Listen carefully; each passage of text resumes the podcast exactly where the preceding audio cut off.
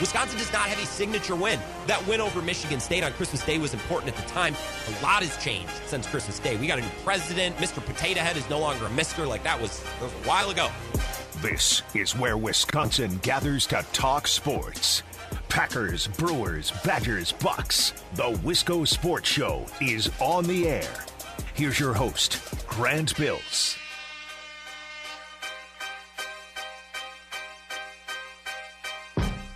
I want to get something off my chest before we start the show today. Uh, I, I love this job. I can't imagine actually having a real job and doing real work. I feel very lucky to be able to do this job. I love it. Four to six, my two favorite hours every single day. I love it. But I got to complain a little bit because today was the deadline day for the NFL franchise tag, as you just heard Zach Heilprin uh, mention a minute ago in that Wisconsin Sports Center update. The deadline was this afternoon at 3 o'clock Central Time. And it came and went. Packers didn't tag Aaron Jones, but I spent all day today glued to Twitter with notifications turned on for Adam Schefter and Tom Pelissero and Ian Rapoport. And every time my phone buzzed, I got, oh, what's the news? What's the? News? I got to keep track of everybody who's getting tagged, and at the drop of a hat, I got to be ready to throw out my entire show plan because the Packers decide to tag Aaron Jones. So I waited all day today for some type of news, for something to happen, and nothing did. So I wasted a lot of time today. And we don't get to talk about Aaron Jones playing under the franchise tag. He is going to become a free agent. Now, he can still resign with the Packers, and it's not that unrealistic. But no franchise tag, and I feel like I wasted a lot of time and mental energy today waiting for the news. The news that never came. Great. It's the Wisco Sports Show, and my name is Grant Bills, and I hope you're having an awesome, awesome day. The weather is beautiful. Uh, I think I overdressed for it a little bit. I wore a crew neck today, as I normally do. That's kind of my thing. Uh, and I'm a little warm. I, I didn't even expect 60 degrees to feel this good. I, I spent like five minutes every hour just walking outside and standing in the fresh air. I basically operated today like I smoke cigarettes. Like I took a break every hour to go stand outside, even though I just had my water bottle in my hand like an idiot. But I wanted to get some fresh air. And I, uh, I very much enjoyed it. And I hope you enjoyed today as well and have a chance to get outside and enjoy the sunshine before we inevitably get snow, probably like a week from now. It'll probably be below zero this weekend. That's how things typically go. If at any point between now and six o'clock you feel motivated to join in on the show, you can send me a text 608 796 2558. You can also tweet at me if you have a Twitter at Wisco Grant. If you don't have a Twitter, I don't recommend it. It's a toxic cesspool and it's a huge time suck. But if you're already on there, you might as well go ahead and give me a follow at Wisco Grant. And the talking text line is always open as well. Thomas, our friend from uh, the north side of La Crosse, jumping in already, saying, Yeah, Aaron Jones hasn't been tagged. Nope. Did not get tagged. We were waiting, waiting, waiting. We thought maybe it was going to be a buzzer beater at 3 o'clock. No, uh, no dice. It actually might have been 2 o'clock our time. I'm not sure. With the Central Eastern, it was sometime this afternoon. It's the same thing with the trade deadline. I'm never 100% sure because they always say it's at 4 o'clock Eastern or 3 o'clock Eastern. And then I'm doing the mental math. It's like, okay, so what does that mean for us? Anytime I have a guest on from the East Coast, I come across like such an idiot. Like, well, I can do 5.30 Eastern time. Okay, wait, is that 6.30? Is that 4, 5, 5.30? Time zones, not my thing. Time zones, finances, grocery shopping. Yeah, there's a lot of things that I'm not good at. But I'm half decent, I'd like to think, at talking sports. And I want to start the show today by talking a little business. Chatting, chatting business. A little bit about the, the salary cap, a little bit about the franchise tag and restructuring of contracts, th- things of that nature. Business. And the last 24 hours in the NFL, it's been absolutely wild. And it's only going to get crazier in the coming weeks because as of yesterday, Ian Rapoport and others reported, and we talked about it really briefly yesterday, we still actually don't know what the salary cap is, which seems insane to me. That seems like a, a fairly significant detail that maybe we should get ironed out so these teams know. But I get that there's a lot that goes into setting the salary cap as well. Ian Rapoport reporting yesterday. It's official that the salary cap doesn't come today.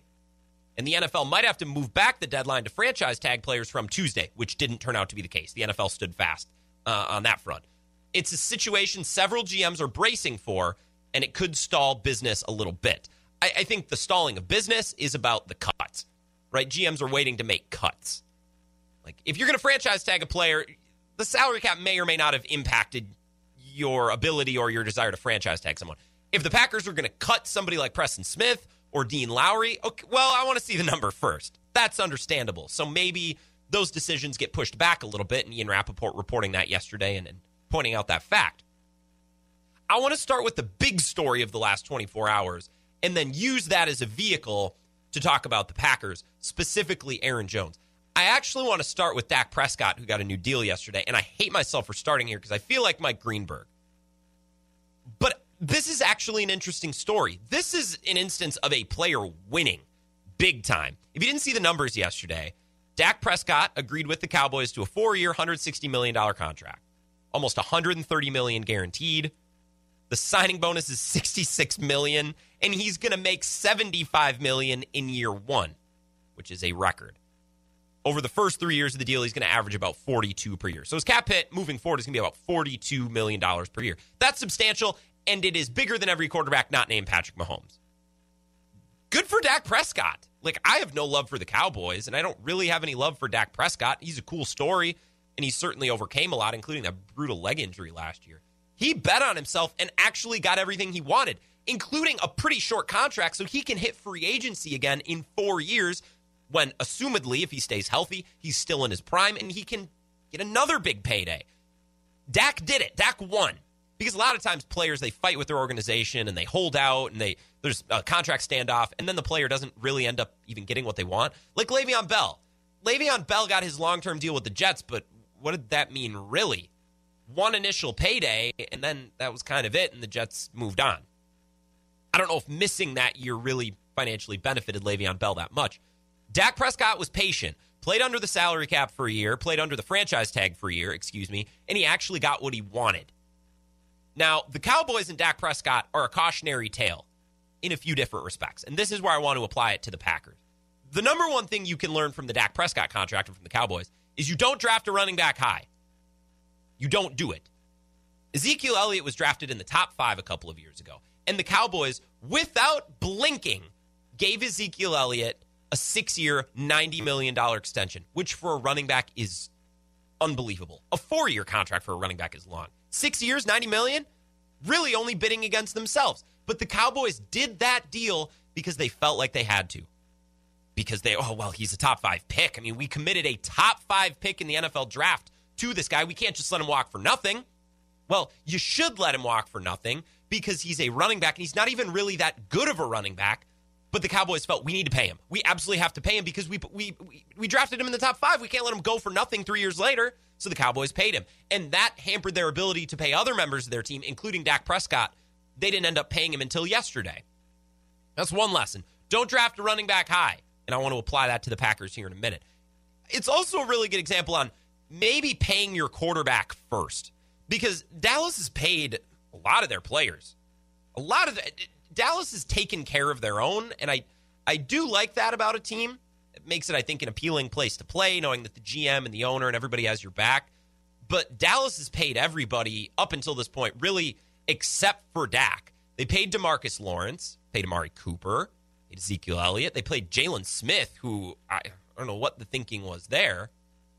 They paid all these other guys, and then they were left with, well, do we now pay Dak? Well, of course you pay Dak. You should have paid Dak first. And if they would have paid Dak first, like the Eagles did with Wentz erroneously, or the Rams did with Goff erroneously, this would have been a lot cheaper deal. Now, Dallas played the waiting game to make sure that Dak was the real deal. That's something that the Eagles didn't do or the Rams didn't do, and they paid for it big time, and they're paying for it still, dead cap into this year for Wentz and for Goff. But the Cowboys, in waiting, cost themselves a bunch of money. And in the meantime, they paid Zeke for some reason. Tony Pollard's a better running back. They paid Jaylon Smith, who I like, but he's a linebacker with a history of knee injuries. They paid Amari Cooper, who's a pretty good wide receiver. I don't think he's great. I think he's pretty good. Pay your quarterback first, and don't draft a running back high. Now, if you apply these principles in this contract to Aaron Jones and the Packers, Packers elected to not franchise tag Aaron Jones this year. Dallas extended their star running back, Ezekiel Elliott, a year ago, six years, $90 million. The Packers elected to not franchise tag Aaron Jones, and I can't imagine they're bringing him back. And if they do, I can't imagine it will be on anything close to six years, $90 million. The difference between the Dallas Cowboys and the Green Bay Packers and their respective running backs, though, is a huge gap in draft selection. The Cowboys drafted their star running back in the top five. The Packers drafted their star running back, Aaron Jones, in the fifth round with the 182nd pick overall. Now, maybe the Packers end up retaining Jones in one way or another. Okay, now it won't be through the franchise tag, but maybe they come to some sort of deal and they keep him around. We'll see. I don't think so, but maybe. If, however, the Packers let him walk, which seems like the most probable outcome, they're out a fifth round pick.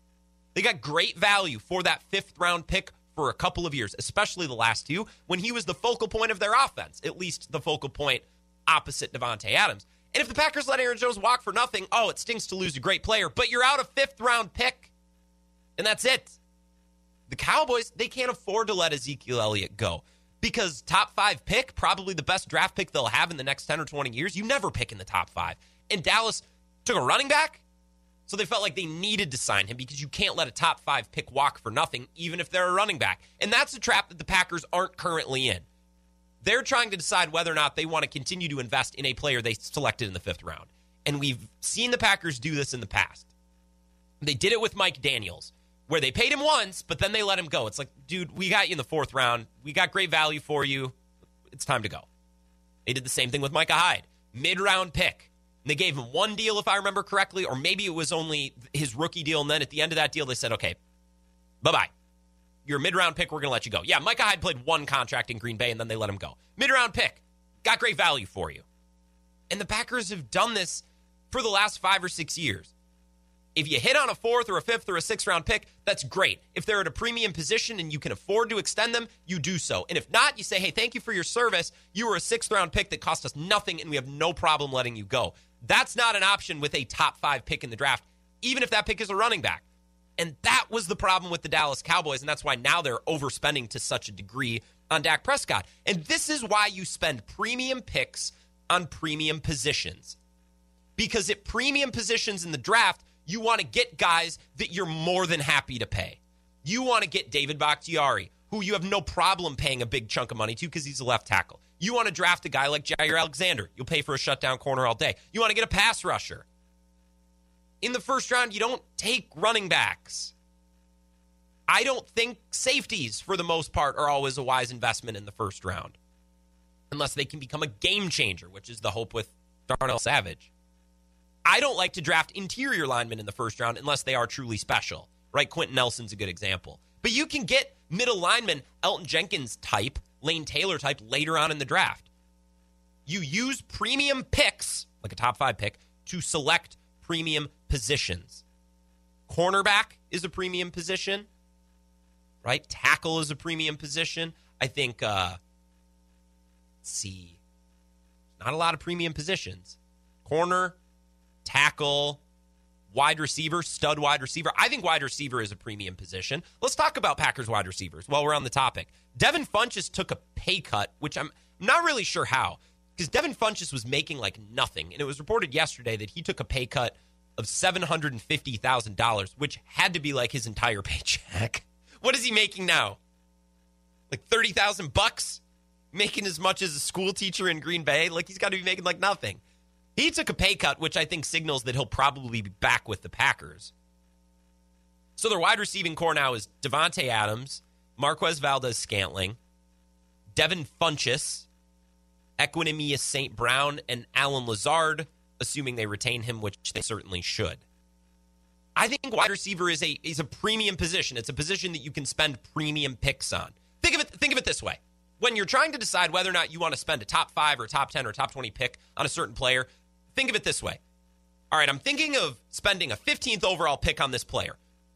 Do I want to extend this player in 3 years? Yes or no? If so, draft him. Don't draft a running back in the top five. The Giants are going to experience this with Saquon Barkley. In a year or two, it's going to come time to pay Saquon, and they're going to think, ah, we really don't want to, but we spent the number two pick in the draft on him, so we kind of have to. And then you get in a bad contract, like the Cowboys did with Zeke. When you're figuring out, okay, do we want to take this player, this player? Is it a player that you're going to pay in, in two or three years? If so, pull the trigger in the first round. I think wide receiver is one of those positions. And the Packers need to get another wide receiver in the building. I want Matt LaFleur to get a versatile guy, someone who can do slot stuff, come out of the backfield a little bit, yards after the catch stuff like Deebo Samuel or Mecole Hardman. They have Adams MVS, those can be your down the field guys. I like Lazard as a possession wide receiver and a dude who does the dirty work over the middle of the field. But they need some juice. They need some spice. They actually need rookie Randall Cobb. That that would be a, a great type of player. I know Rondale Moore from Purdue is a, is a name that we know, Big Ten fans. I think maybe that makes sense if he's there in the first round. Uh, Amari Rogers from Clemson is another name that I've seen. Packers need another weapon. They do. I, I don't mean to bang the wide receiver drum that everybody's been banging for the last year, but wide receiver is a premium position, and it's a, and it's a position that they need to invest in because it'll make LaFleur's offense a lot more dangerous, especially in big games. It's not about being the number one rated offense over the course of the season. That's great, and that's how you establish seeding, and that's how you win games and get into the postseason. But in moments, in the third quarter against the Tampa Bay Buccaneers when your offense is stalling, you need a guy to make a play. Okay, well, now it's no longer about season wide statistics and, averages. Now it's about one player in one play in one moment. And they didn't really have that guy other than Davante Adams. And when he doesn't pull in touchdowns like you saw in the NFC title game, the offense can have issues situationally. They need another guy. I want to continue to talk about the Packers. Another premium position, cornerback, something we talked about yesterday. It's a conversation I want to continue coming up next. And Zach Heilprin, who we're workshopping a new nickname for. What about the Mad City Madman? I kind of like that. Zach Heilprin, we'll talk to him. Badgers, Greg Gard, Brad Davis, and Bo Borofsky, all that coming up at 4.30. So much more of the Wisco Sports Show to come with me. My name, Grant Bills. Don't go anywhere. This is the Wisco Sports Show with Grant Bills on the Wisconsin Sports Zone Radio Network.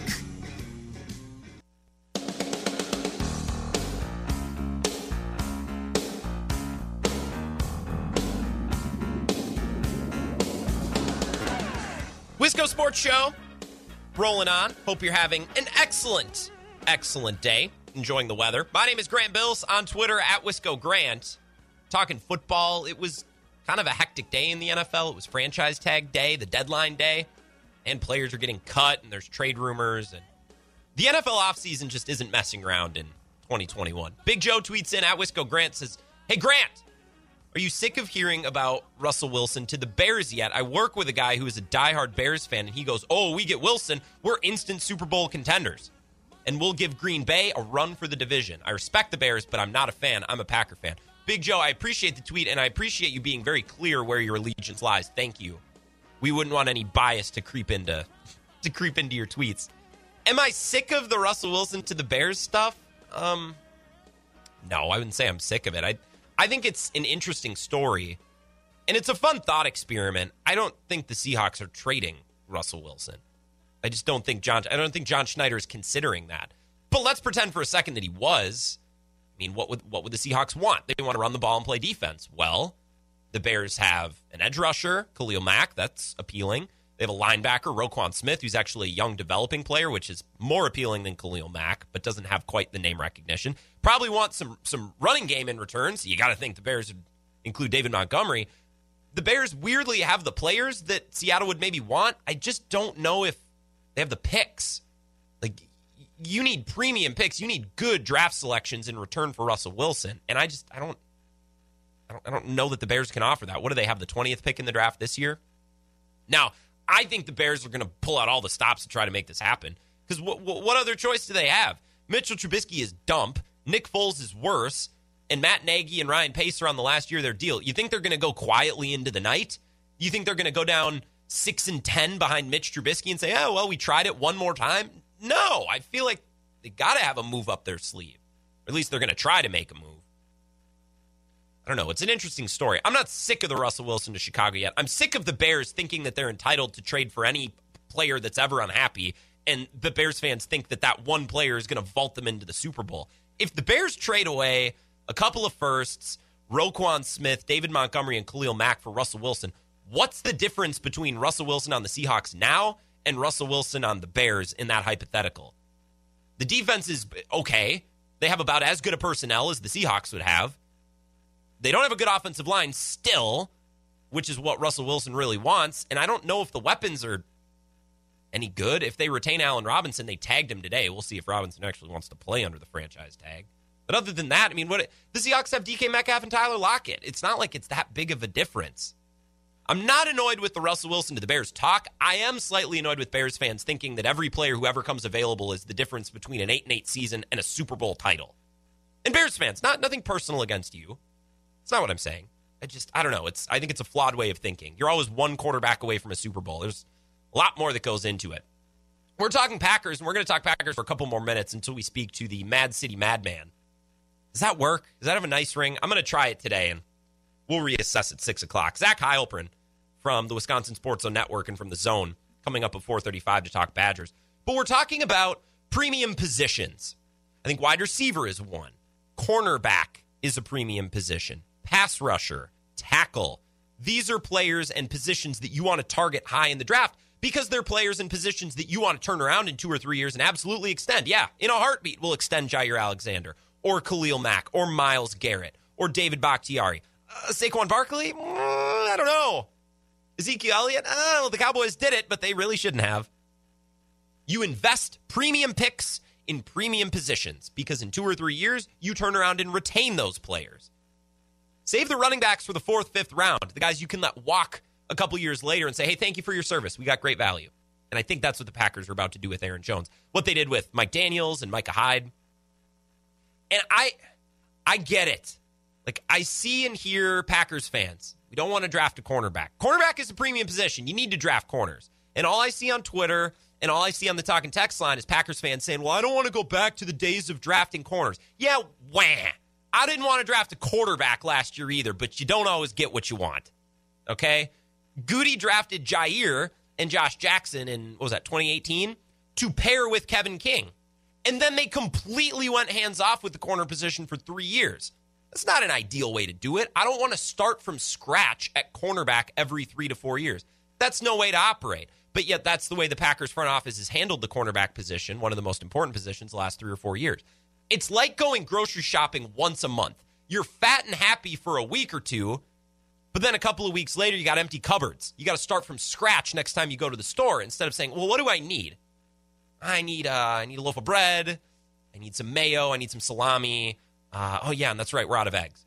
Well, if you only shop once a month, you need to get everything every single time, and that's what the Packers were going to attempt to do, rebuilding half of their secondary this year. And I would, no, it's a mess. That's a terrible way to grocery shop. That's how I do it. You have empty cupboards. Like right now, I think I have peanut butter. It's almost gone. And a bag of rice. There's 0% chance I'm cooking that rice anytime soon because I have nothing to go with it because I never go grocery shopping. You put me in charge of an NFL team today, and I have a rule in our front office about our secondary. We add to it every year.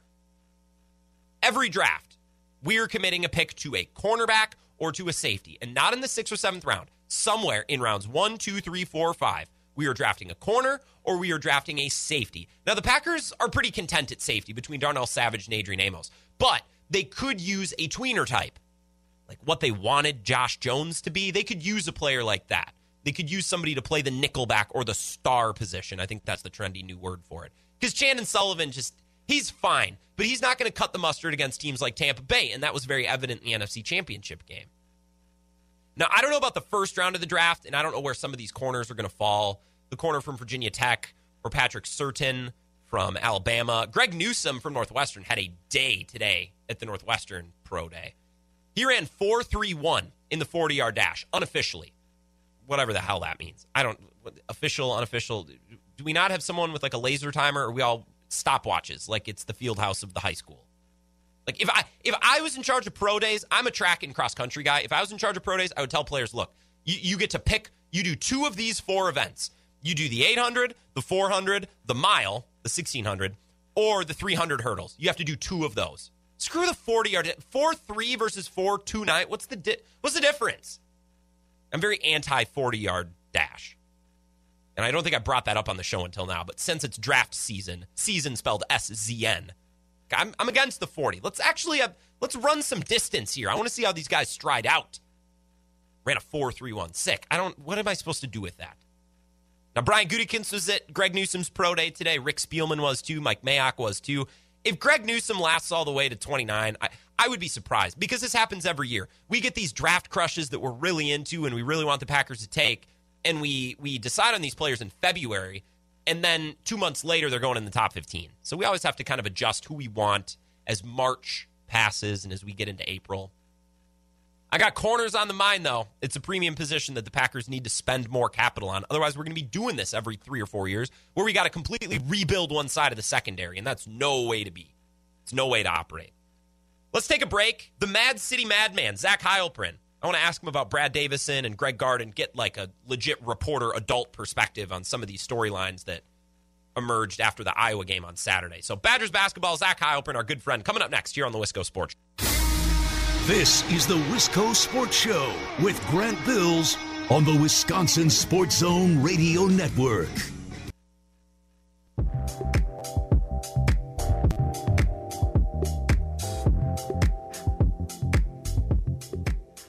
Wisco Sports Show rolling on. My name is Grant Bills. Thanks for hanging out. Uh, Thomas texts in and says, "Hey Grant, what are we talking about today?" Thomas, we're we're doing it. We're we're t- we're talking about it right now. We're about to talk Badgers, but we've been talking Packers and maybe starting to preview a little bit what they could or what they should do in the draft. What are we talking about? Just listen, man. And of course, you can chime in and bring up any topics that you would like. 608 796 2558. So, Thomas, if there's anything you would like to add, feel free to do so. Twitter as well, at Wisco Grant. Joining us now on the Talk and Text line, workshopping a new nickname, Zach, the Mad City Madman. What do you think of that? Keep working, Grant. Keep well. It was the it was the first idea. We'll we'll keep we'll, we'll keep working on it. Zach, I told you. Hey, no, it's no, it's no, it's okay. It's all right. It's okay. It's okay. Okay. I actually, before we get started here, uh, I was actually told to ask. Ebo told me to ask you how things are going with your long distance relationship. This is ridiculous. Do you do you know the story behind this? Or are you being used as uh, a total, not a pawn? Because calling the media pawns that's very disrespectful. Is Ebo just using you to to? Do you know what he's talking about at all? I may or may not have a clue as to what he's talking about. Always cards close to the vest. I do not have a long distance relationship. I don't have any relationship at all. I thought, I thought, I thought you had a relationship going on with somebody in New York. Okay, let's talk about this. Seeing you went there, is it is it completely unbelievable that I can have a woman as a guest on my show and that she knows what she's talking about and she's a good guest? And is it is it completely unbelievable to for us to have that working relationship without some romantic side? Is that can Ebo not I understand think, that? I, I, I, I think that's very unfair to assume that that's why we were, were uh, why Ebo was referring to your relationship. I don't think it has anything to do with the fact that uh, she knows exactly what she's talking about and she's great. Um, I think it's just uh, you know some of the interactions on Twitter, some of the likes that are happening on Twitter both ways. I, I just I, I think it's a little uh, it's just a little interesting. Well, It's Zach, some people, some people, this is not a shot at you. Some people, when they go on each other's shows, we support each other with tweets and retweets. And I know you're not, you have a very clean timeline. All right, you don't go throwing retweets around, which I respect about you. But not everybody is like that, and and I can see why you would see that as romance. I, no, that's I'm not. I am not seeing that as romance. I would just like to know that I uh, like to point out that I did retweet you uh, as recently as two weeks ago. Yeah, you did. Just to just to say that I believe I've retweeted you since uh, or more than you've retweeted me in the last two weeks. So I'm, all I'm saying is all I'm saying is Grant, we uh, we are very supportive of your long term relationship here in Madison. We we love we love that you guys are, are having something happen online. I think it's awesome. This is um. First of all, th- thank you. I appreciate your support, and to know that I have the blessing of, of you, the voice of the Wisconsin Sports Network, and Ebo, um, it makes me feel a lot better about what I'm doing. So I'm, I'm glad I'm going to have to text Ebo uh, over this next commercial break. I, I appreciate him. Zach, because you have brought a surprise topic, I will bring a surprise topic to you. And I just I'm interested to see if you have anything to say about this. We're talking about the draft and cornerbacks. Can you tell me anything about Greg Newsome from Northwestern? You cover the Badgers. Badgers play Northwestern. Okay. Yeah, he's he's fast, right? He, what he, ran like a four three one today. He's a big guy, physically looks the part. Um, you know, I well, I, I think he's quickly. Uh, I know that Andy Herman made this joke already on Twitter. That he's quickly making his way uh, out of the Pack, Packers range at 29 Yeah. uh, after running that that four three one today. So, I, I mean, cornerback is certainly going to be a need. They don't necessarily. They're. I- It seems unlikely they're going to re-sign Kevin King. You like their other three spots. They probably need an upgrade at the nickel spot too, though maybe Jaire can play that too. But yeah, Gavin Newsom. Uh, uh, not Gavin Newsom. Uh, the quarterback from Gavin Newsom getting into politics here. Greg Newsome, Uh, yeah. Yes. Yeah, he uh, you know, certainly looks the part. It just seems like he's probably rising up draft boards a little bit too quickly for the Packers to, to get him at 29. Do I have this incorrectly, Zach, or did you were you once a track athlete? Did I? I don't remember who told me that, but were you a track and field guy? No. Really? Okay. Well, I don't know who told me Uh, that. Is it surprising? Is that surprising? Well, I, you know, you work in sports. I always pictured you as an athlete. Well, I like I was a track and cross country I played guy, and I was just yeah, yeah. You played football. I was chatting with my Cross- listeners. Cross, cross country makes sense. I get it. Yeah. Now, now it's all coming together here. I, I, I was explaining with my listeners, I think we should do away with the 40 yard dash and we should let these hmm. athletes for their pro days, they pick two of these four the 400, the 800, the 1600, and the 300 hurdles. Because I don't know what a 4 3 means. If you run like a 52 second 400, okay, I can work with that. Or if you run a 515 mile, that's interesting. I don't know what to do with a 4 3. I think we need reform. You don't know what to do. With, they've been running the 40 for how many years? You don't know what to do with, with a 4-3. I think it's I think it's more worthwhile to um, to look at guys' play speed. Okay. Right? Like it's it's way more like we have these advanced analytics now that you can that you can figure out exactly how how fast guys are playing during the during the game. That to me is just so much more important than a 40 time as well. And I think eventually it will be um, you know phased out, but it's play speed. And I think we have more information about that than ever before. And I think uh, advanced analytics within organizations are certainly using that probably even more so than a 40 yard dash. But we just know the 40 and we, it's, we've used it for so long that we know what's good, we know what's bad. And uh, that's just, we, we feel good about it. Well, I was listening to Bill Michaels today, and his breakdown of a fourth. Everyone's like, "Oh, four three, four three," and his breakdown today was literally, "Wow, a four three. You're only a couple hundredths of a second away from being a four two. Wow, that's fast." And I'm listening. I was like, "What is it? What is going on? What I, that means nothing to me." So I guess the forty just Yeah. sometimes it goes over my head a little bit. Yeah, but yeah, uh, well, I mean, no one would have any clue what a good 400 time was, or a good 200 time was, or whatever the heck you ran in, in cross country. Only you and the other people that ran cross country would know what that is. What what that is. What's Well- good for that? Like well- nobody has any clue. People that people that follow football know what a good 40 time is. Um, Football now, guys. It, football. no, no, I'm saying people that follow football, that follow the draft, yeah. for the most part, apparently, I guess not you, but for the most people, they know what a what what a good 40 is and what isn't. Yeah. All right. All right. I, I, I respect that. I do want to talk Badgers with you. Zach Heilprin from the zone. So lost five in a row, eight strength to a ranked opponent. And the loss is kind of the same as we've seen in the last couple, right? They start slow, they shoot a ton of threes, and they just don't make enough, right? They give up some crucial offensive rebounds. But this game was a little bit different. It was very controversial. And I want to start with all the reviews. And Zach, like, I understand an occasional review at the end of a game. I'm a patient man. Like the end of college basketball games are typically clunky. There's media timeouts and there's fouls, and I, like I can live with that. I don't love it, but it, it's been part of the game. What I hate are the extra reviews, right? The ones that are forced by a coach or a bench. Like th- now you're looking for more reviews, and I think we need to draw the line there. You cover these games and you Yeah. see every single one, so you have a good perspective game to game. What did you make of all the reviews and, and how long that game took at the end?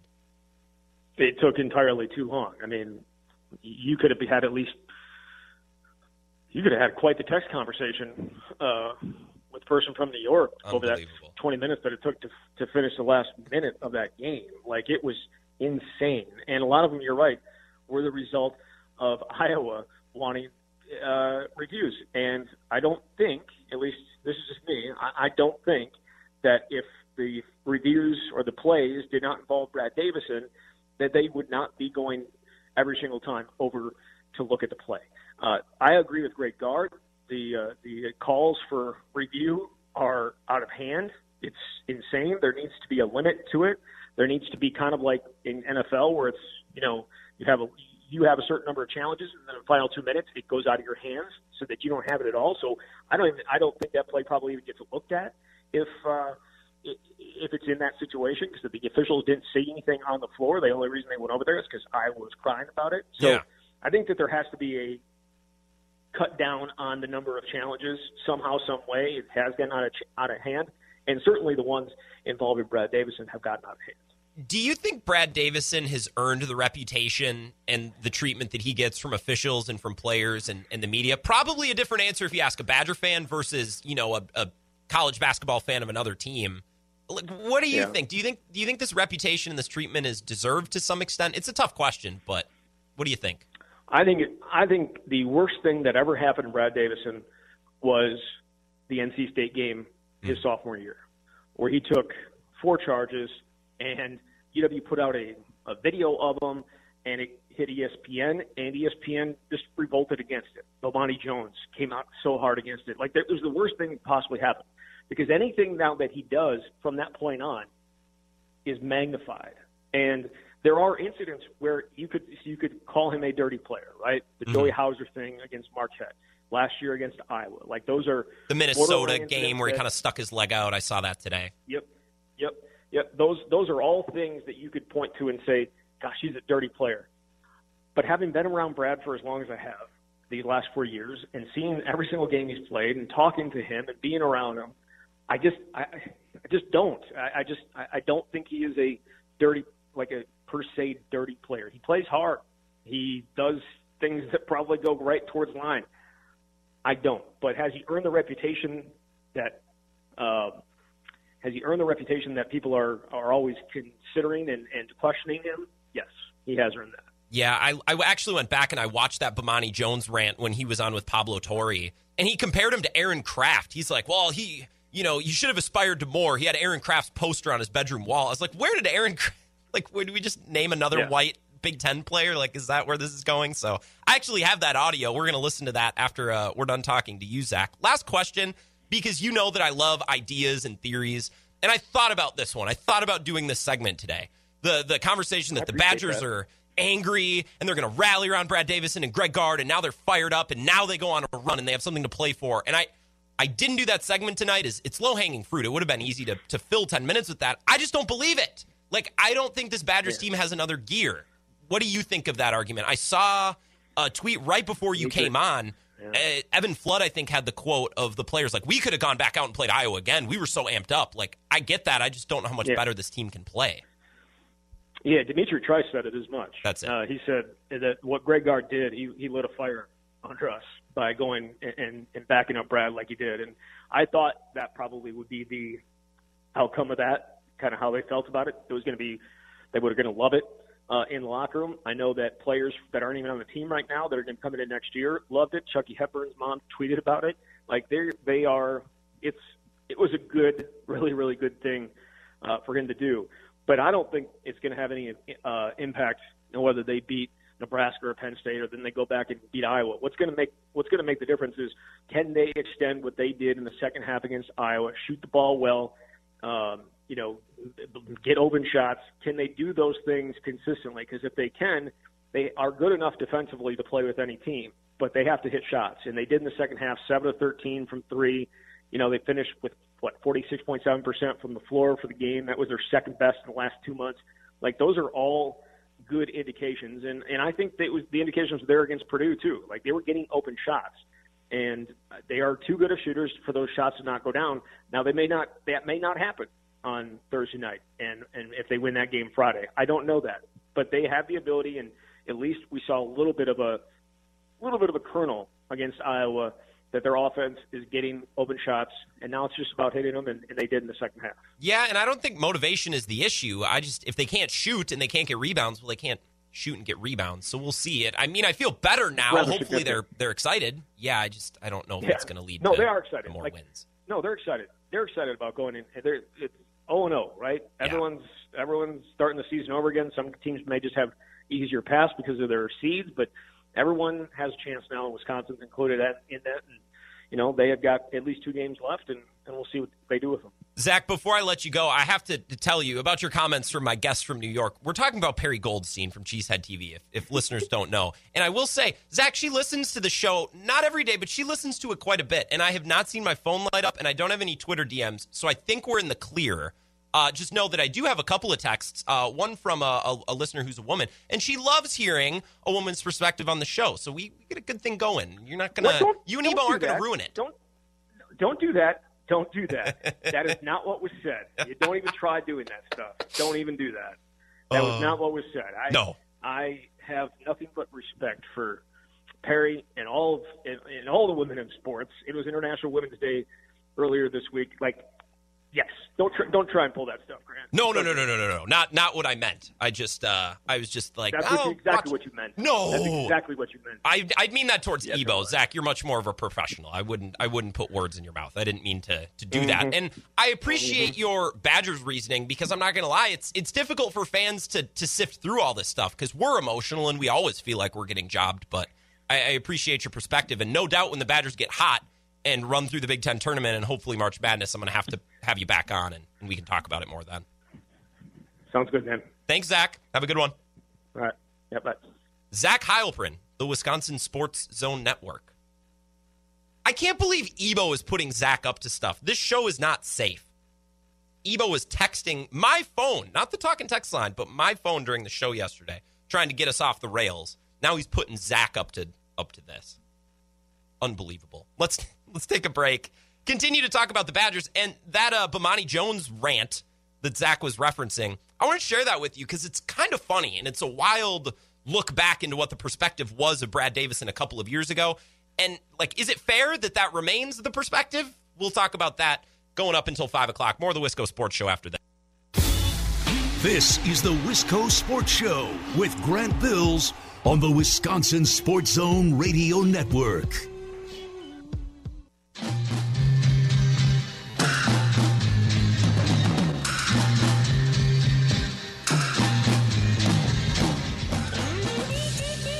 Wisco Sports Show rolling on. My name is Grant Bills. Thank you, thank you, thank you for hanging out and talking Wisconsin sports with me. Thank you to Zach Heilprin, our friend from the Wisconsin Sports Zone Network and from the Zone. I appreciate his stellar reporting, his spot on analysis, and his humor as always, although I am going to have to have a word with Ebo. If Ebo wants to be a part of the show, he's got to stop saying dumb stuff. Otherwise, we're going to keep banning him. He doesn't get to put Zach up to to tasks. Hey, Zach, ask Grant about this. No, Ebo, it's not how this works.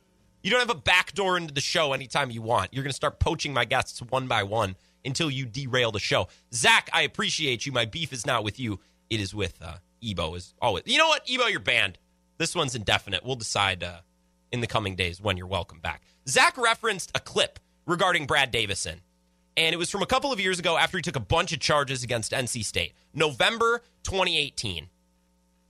And this was the response on ESPN from Bomani Jones and Pablo Santori on the show. At the time, it was called High Noon, but it was on at like 4 p.m., which made no sense. But then again, it doesn't. Not the point. It's not what we're talking about. Brad Davison, the response to that multi-charge game against NC State at the Kohl's Center.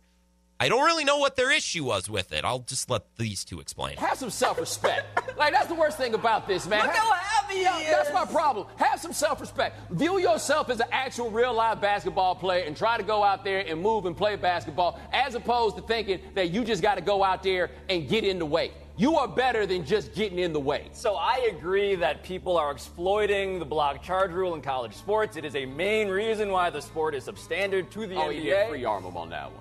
But when you are reared in this arena and all these people are just cheering for charges, like I get why you want to exploit the rule. If you did this four times, that's number not. five. I do not. I do not. I do not. No, no, no. The idea that you are going to take charges for cheers.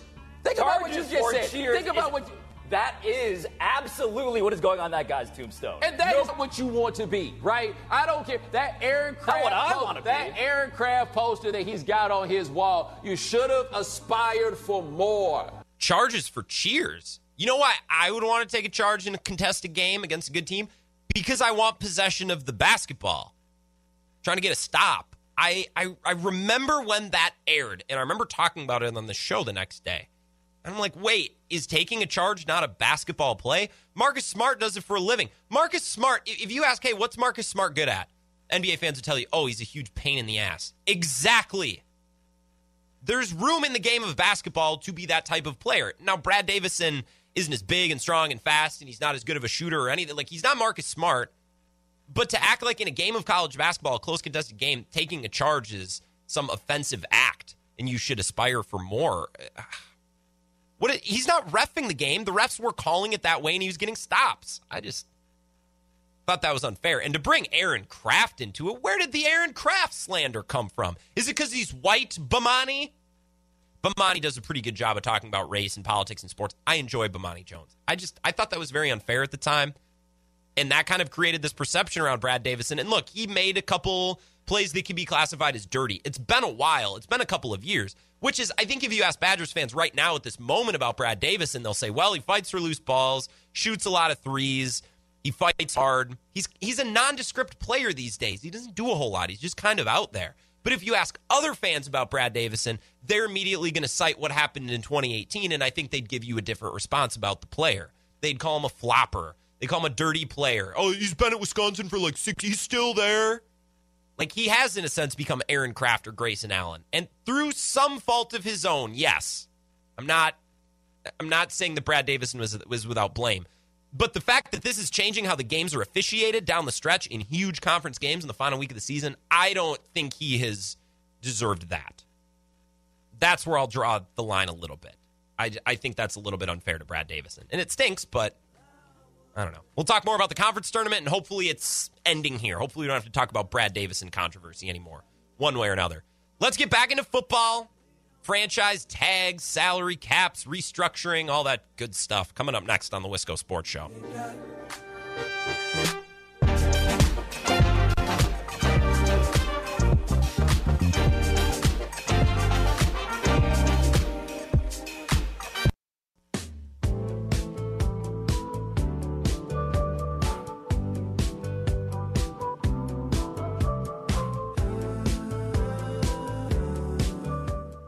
Wisco Sports Show rolling on.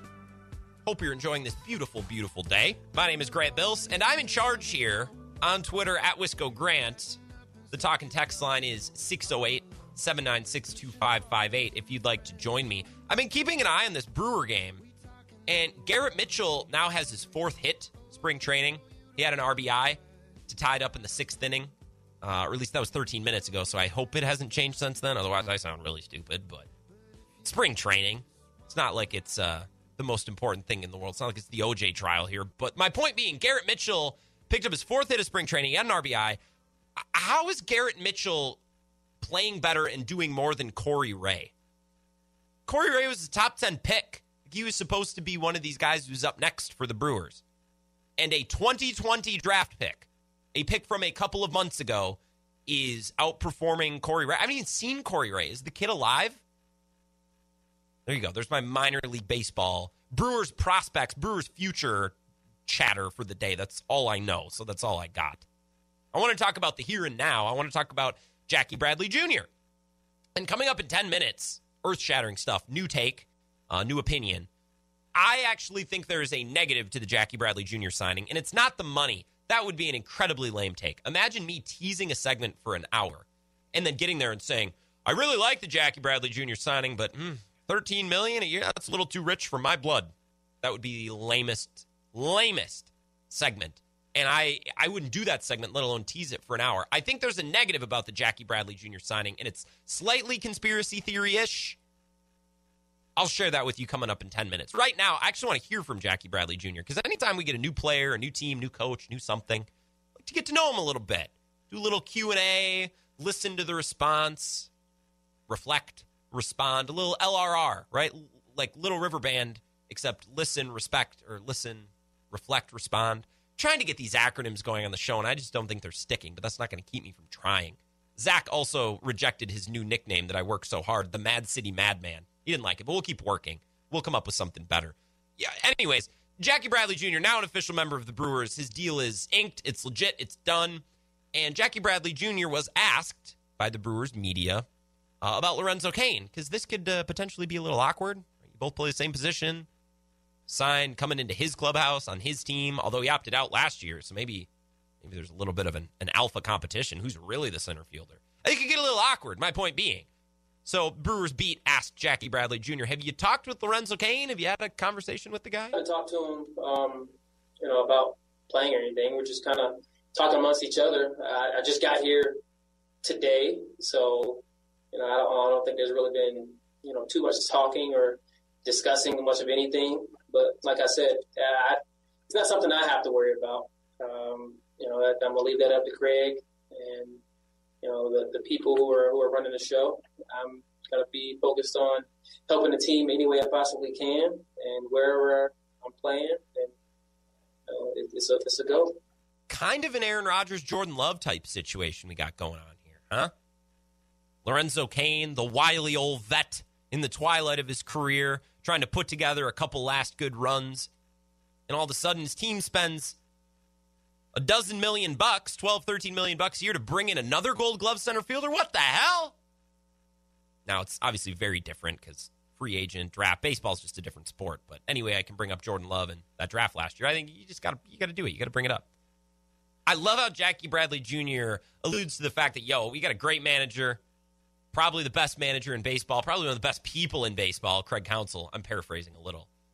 To always know that your manager is going to put you in the best spot to succeed, and I think something else that's jumping out to me about this presser and what Jackie Bradley Jr. had to say is he believes in what the Brewers are doing.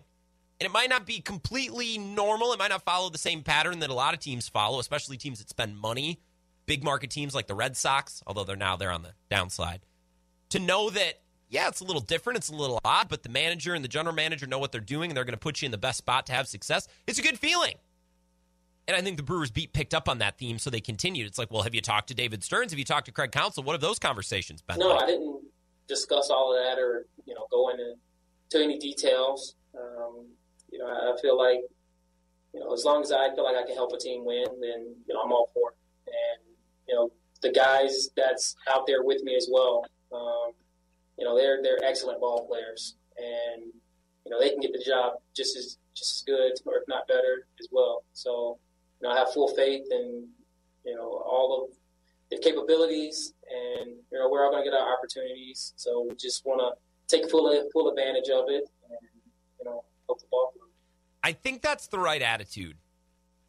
I, I think Jackie Bradley Jr. and Kolten Wong, while we're at it, both of these free agents came into Milwaukee ready to buy into what they're doing. And I think it's interesting that both of these guys, one who played for a division rival and one who played in the American League hundreds, thousands of miles away on the East Coast, that both of these players were interested and intrigued enough to come play in Milwaukee because they must believe in what the Brewers are doing. And the Brewers do things a little differently. They don't really follow traditional roles. Like, think about the way they organize their pitching staff. Craig Counsell doesn't even like saying pitcher. It's about outgetters, baby. We have starters, but then we also have guys who piggyback off the starters. We have these stretch middle relievers, outgetters type of thing. And then they don't really have a setup man or a closer. They kind of rotate those positions too. And offensively, Craig Counsell rotates the leadoff guy like it's his day job. Eric Thames and Daniel Vogelbach and Yelich is in there one day, and maybe we'll see Cain, and I think we'll see Kolten Wong a little bit too. Omar Narvaez in the leadoff spot. Weird lineup combinations, and sometimes having a second leadoff hitter in that nine spot instead of hitting the pitcher at nine.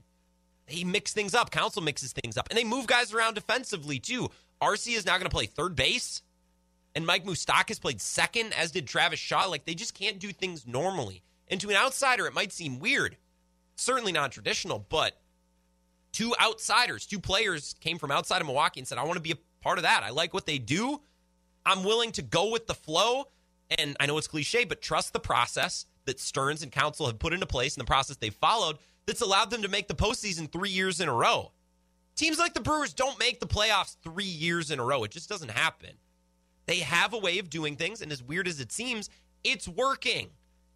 And I think Jackie Bradley Jr. recognizes that. I think it was clear when we listened to Kolten Wong that he recognizes that and he sees the same thing as well. That's cool. Brewers fans, we got a culture. We got a good thing going on. And I shouldn't have mentioned the Brewers score because I didn't have it updated in front of me. When I mentioned it about 10 minutes ago, I said that it was 6 to 6. That's not the case. The Brewers are now pouring in some runs. Tyrone Taylor had a big hit, and I'm going to pull up the score officially now and get it refreshed so I there's no chance that I mess it up. 10 to 6 the Brewers are up. Travis Shaw is at the plate. So, there's your full Brewer update. I'll give you another update on the side of this commercial break. Brewers aren't on the radio today. I don't think they're on TV, although they might be uh, Sinclair has locked me out of my ability to view Fox Sports Wisconsin, so doesn't really matter. More Brewers talk, including why I think the Jackie Bradley Jr. signing has a dark side, has a negative effect, or a or a negative cause, I guess more realistically. Let's talk about that. More Brewers coming up next here on the Wisco.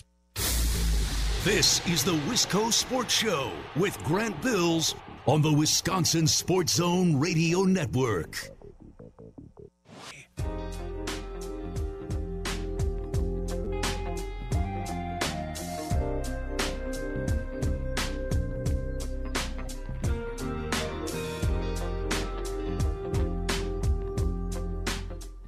Wisco Sports Show, rolling on, talking Brewers. My name is Grant Bills. I'm just having a killer day, and I hope you are too. Glad that you've tuned in to talk Wisconsin sports, at least for a couple of minutes. The talk and text line 608 796 2558. I have beef with some of you right now. Not all of you, but some. Brett, done a good job today. You, you, you brought it. You've texted in, you've updated me on the Brewers score. You said Bradley Jr. can just play left field. Garcia can ride the pine. I think that's probably how they'll start. I think your your starting field is probably Yelich, Cain, and Jackie Bradley Jr. And then you work in Avi Garcia when you can. I think there'll be plenty of time. Brett, you're okay. Uh, Jordan, you have sent me Brewers updates as well. I appreciate you. You're okay. Right now, I have beef with Julie. Now, Julie, you don't text every day. You text sparingly, and uh, I always appreciate your insight. But this is this is dark stuff, Julie. Julie says, "Oh no, no, no, no, no dating for you. We do not need a balanced and boring sports host."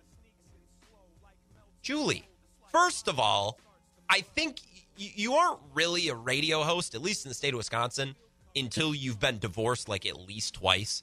So you're actually, Julie, you're actually not wrong. Like most radio hosts are very, very unsatisfied romantically. Um, I am just, I- I'm just unsatisfied due to lack of activity, not because of some relationship gone bad. It's good to know where your priorities lie, Julie, though. This is very, very, this is, I'm glad you sent in this text because now I know where you're, you know, as long as I'm talking about sports and I'm being entertaining, you ride with me. But God forbid I get a girlfriend, find one slice of emotional balance in my life. Julie can't stand for it. Ah, Shame. Big Joe tweets in, Am I good? Yeah, Big Joe, you're always good. I always appreciate your input. We're talking Brewers, and my love life has been made a subject on this show by everyone except me today. But I would like to stick to stick to the Brewers. They're uh, beating the Giants right now. 13 to 6. Where do these runs keep coming from? They can't keep up with it all. I think Travis Shaw must have knocked in a couple of runs. Let's see who's who has hits today. Christian Yelich has two hits. That's fantastic. Zach Green has two hits. Kolten Wong has a hit and three at bats. Orlando Arcia has a couple hits. That's no surprise. Uh, Narvaez, Travis Shaw, yep, has a has an RBI and a hit. I was right about that. Corey Ray can't do a gosh darn thing, but Garrett Mitchell's on fire in spring training, which is something I tweeted about. I don't get how that works. I want to see Corey Ray start doing some things. Garrett Mitchell's not taking time. Corey Ray maybe just a late bloomer. I don't know, but he was a top ten pick, so I had high hopes. We're not talking about any any young developing players. Although I want credit for knowing who Corey Ray and Garrett Mitchell are and Brice Turang. I, let it be known that I can here and there intelligently speak to the Brewers farm system. I want to talk about the free agent they just signed. I want to talk about Jackie Bradley Jr. And I've been really high on the Brewers for the last couple of months. I really like this team and what they're doing. And I wanted on the record that I loved this team before they signed Kolten Wong and Jackie Bradley Jr. I loved the direction this team was headed. We've asked for pitching for years. Finally have the pitching in Burnes and Woody, and I'm bullish on Adrian Houser, something that I've been talking about, drum I've been banging for weeks and months. I love Hader and Williams. You can't find a better two relievers in baseball. And then they have these tweener pitchers with Peralta and Suter, and those are like steroids to Craig Counsell. And I guess they're using Rasmussen in that role as well, which is going to bang so hard. The pitching staff is great. And Counsell's going to do a lot with that, and they're going to win a lot of those games with those arms alone. And then you had Yelich and Hiura and Cain and Arcia, who was the team's MVP last year, and I will never let anyone forget about that. This is a really good team. And then you add in Kolten Wong and Jackie Bradley Jr., and my excitement goes up even higher. I really like this team. But I have a concern, and I want to share that concern today. And I don't know how it took me this long to think of this concern. Normally, I'm on the ball with this kind of thing, but it took me a couple of days. Jackie Bradley Jr. was added last week. It's taken me a little bit less than a week. Are we sure that Lorenzo Cain's I? We sure he's good? Are we sure he's going to be a healthy, useful player this year that actually gives the Brewers some utility? Like, let's use Ryan Braun as a marker. Ryan Braun, the last two years, really didn't start at all. He didn't really play a whole lot, and they used him here and there. Is Lorenzo Cain going to be more useful than that? Because if so, I'll take it. The man's pretty old. But if he is that version of Ryan Braun or a worse version of that Ryan Braun, they're paying him a lot of money. And I'm hoping they're going to get a little bit more out of him than that. But I am concerned because Lorenzo Cain has a quad injury and he's been shut down. And this was kept pretty quiet. It's easier to keep things quiet these days because reporters aren't in the locker room, right? They're in Zooms. It's a lot more controlled. He's hopeful for opening day. Hopeful. And Adam McCalvy was pretty pretty uh pretty tight on this scene yesterday. He was doing a good job reporting it. And you should follow Adam on Twitter, friend of the show at Adam McCalvy. Lorenzo Cain said that he likes to get about 50, 60 at bats in spring training. That's not going to happen now because I don't think he's going to play a single game in, in spring training unless he has some miraculous recovery. Also, I guess he had his wisdom teeth taken out right before camp, which I'm sorry. I like Lorenzo Cain, but what the hell? You opted out last year. You've had the entire offseason and you wait to get your wisdom teeth pulled until right before camp starts. I, look, maybe there's a reason. Maybe there was an infection. Maybe something came up out of nowhere, but that's odd to me. I'm not looking to go out of my way to find reasons to rip Lorenzo Cain. That's not what I'm doing. It's just odd. That's a little bit of a red flag. That's what Scottie Pippen did to the Bulls back in the day. And we talked about it for weeks this summer, and we debated the Last Dance documentary. And well, was Scottie Pippen a good teammate or no? Blah blah blah. We talked about it for months. That's a red flag with Lorenzo Cain for me. He's not going to be ready for opening day or if he is, just barely be ready for opening day, and he's getting his wisdom teeth yanked right as camp starts. Once again, there might be a reason why. Maybe. But are we sure this Jackie Bradley Jr. signing wasn't just insurance or a handcuff for Lorenzo Cain? I, I don't know how bad the injury is. It seems like it's just a strained quad, a quad injury, but that can turn into other injuries as well and he uses his lower body quite a bit as a center fielder and as a hitter. He gets that lean going, and he loves running into walls. He's addicted to running into walls in the outfield. That worries me a little bit, and I'm not trying to make something out of nothing here. I'm just trying to be thorough. And you know, that's I love doing that. It's like my favorite thing to do on this show is to take the tiniest thing and blow it up to really, really like stupid proportions. Making mountains out of molehills. That's what we do on this show. But I don't think I'm making a mountain out of a molehill here. I think I'm reading the tea leaves and reading in between the lines and just asking the question that needs to be asked. Because this signing, now a week removed, has the same vibes as the Craig Kimbrel, Corey Knebel saga two years ago. And we bought that hook, line, and sinker. Remember? When the Brewers were just coming off 2018, when that bullpen was nails with Joakim Soria and Xavier Cedeno and Burnes and Hader and Jeffress and Knebel. That bullpen was nails and they come within a game of the World Series, come back the next year, and what do they do? The Brewers want to had Craig Kimbrel. Oh my, they're going for a super bullpen, and Brewers fans are like, yeah, yeah, yeah, let's go. Because Craig Counsell and relievers, it's PB and J, they go together. And then we learn that Corey Knebel's got an elbow injury, and Corey Knebel needs Tommy John, and Brewers fans are thinking, oh, okay, so. So that's why they were in on Craig Kimbrel, is because they were losing a huge cog in their bullpen. Now, I don't think Lorenzo Cain's going to miss this whole season with some injury that we know nothing about, and Jackie Bradley Jr. is his replacement. But I do think it's very reasonable and realistic to expect and assume that Jackie Bradley Jr. was brought in as insurance. What if Lorenzo Cain has an injury plagued season? And what if he never gets right? And what if he's not really that interested in playing anymore? You know what I found that was interesting? And I didn't pay any attention to this at the time. This is a couple of weeks ago when Tom Haudricourt of the Journal Sentinel straight up asked Lorenzo Cain, Did you miss baseball as much as you thought you would last year? Listen to his answer. It's not super reassuring. Oh, wow. Good question. Hmm. Wow. Good question. See, I, have never really thought of it that way. Um, hmm. I would say I miss the the atmosphere in the clubhouse. I, I, would say I miss my teammates. I would say I I missed having the fans in the stands. I would say I missed just seeing the people uh, that's around me more than actually going out there hitting the baseball. I would say that. Okay, okay, okay. I I understand where he's coming from. He was quite hesitant but that comes with being thoughtful, right? If somebody asks me a question, I'm not against taking 10 seconds to go, hmm, and think about it. Aaron Rodgers does the same thing. Once again, I have the utmost respect for Lorenzo Cain, what he's done as a player, what he's done as a, as a family man, as a philanthropist. I love Lorenzo Cain, and I'm not looking to slander him in any way here. That's not what I'm looking to do. I'm just saying, let's look at the evidence, okay? To say that you like your teammates, you miss your teammates, you miss the fans, you miss being at the ballpark, actually playing baseball, maybe that's secondary. Okay, I, I get that to an extent. I love my job.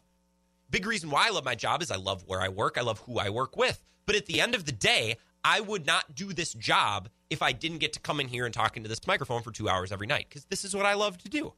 I love doing this show. And as a baseball player, you can love your teammates, love your manager, love the fans, love the experience. But at the crux of it, you need to love baseball. And I'm not questioning that Lorenzo Cain doesn't love baseball. We do this every year with the draft. It's so stupid. It's like, well, yeah, he's a good player, but does he really eat, sleep, and breathe football? Josh Rosen, he has a hobby, which I guess is a bad example because Josh Rosen turned out to be a bust of busts. So maybe they were onto something with Josh Rosen not being all in on football. I'm not looking to slander Lorenzo Cain.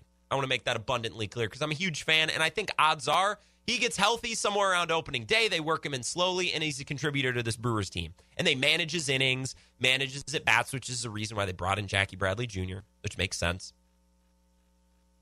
But I, I don't know. I gotta say it's a little concerning, and it has sneaky similar vibes to what happened with Corey Knebel and what happened with Craig Kimbrel. Is that two off seasons ago? Now, also while we're on the record, I would have loved the Brewers to pony up a couple million bucks to to keep Corey Knebel as well. Because imagine a bullpen that has Hader, Williams, Peralta, Suter, Rasmussen. Who, who knows? Maybe JP Feyereisen is, is something again this year, and Justin Topa. Everybody's talking about him and Corey Knebel. My God, that's a team that can can play with the Dodgers. Now they're not going to be favored, but you had another could be elite reliever in, in Corey Knebel. I'm all about it. And for two, three million bucks, that's a risk I'm willing to take because getting an elite reliever for Craig Counsell, that's like, hmm. It's like peanut butter and jelly. They just go together. They bring out the best in each other. Craig Counsell and relievers. And I think it would have been a worthwhile risk of a couple million bucks, especially if I knew the Brewers were going to turn around and spend for Kolten Wong and Jackie Bradley Jr. What's the difference? A couple million bucks for Corey Knebel. Keep him in town and keep him as a member of the Brewers where he's been really successful. But that's a side note, and a side note that at some point I'm sure we'll have to return to. We'll do a check in with Corey Knebel at some point this season. Maybe he doesn't even make the major league roster, and I sound like an idiot. And I'll admit for sounding like an idiot. It's fine.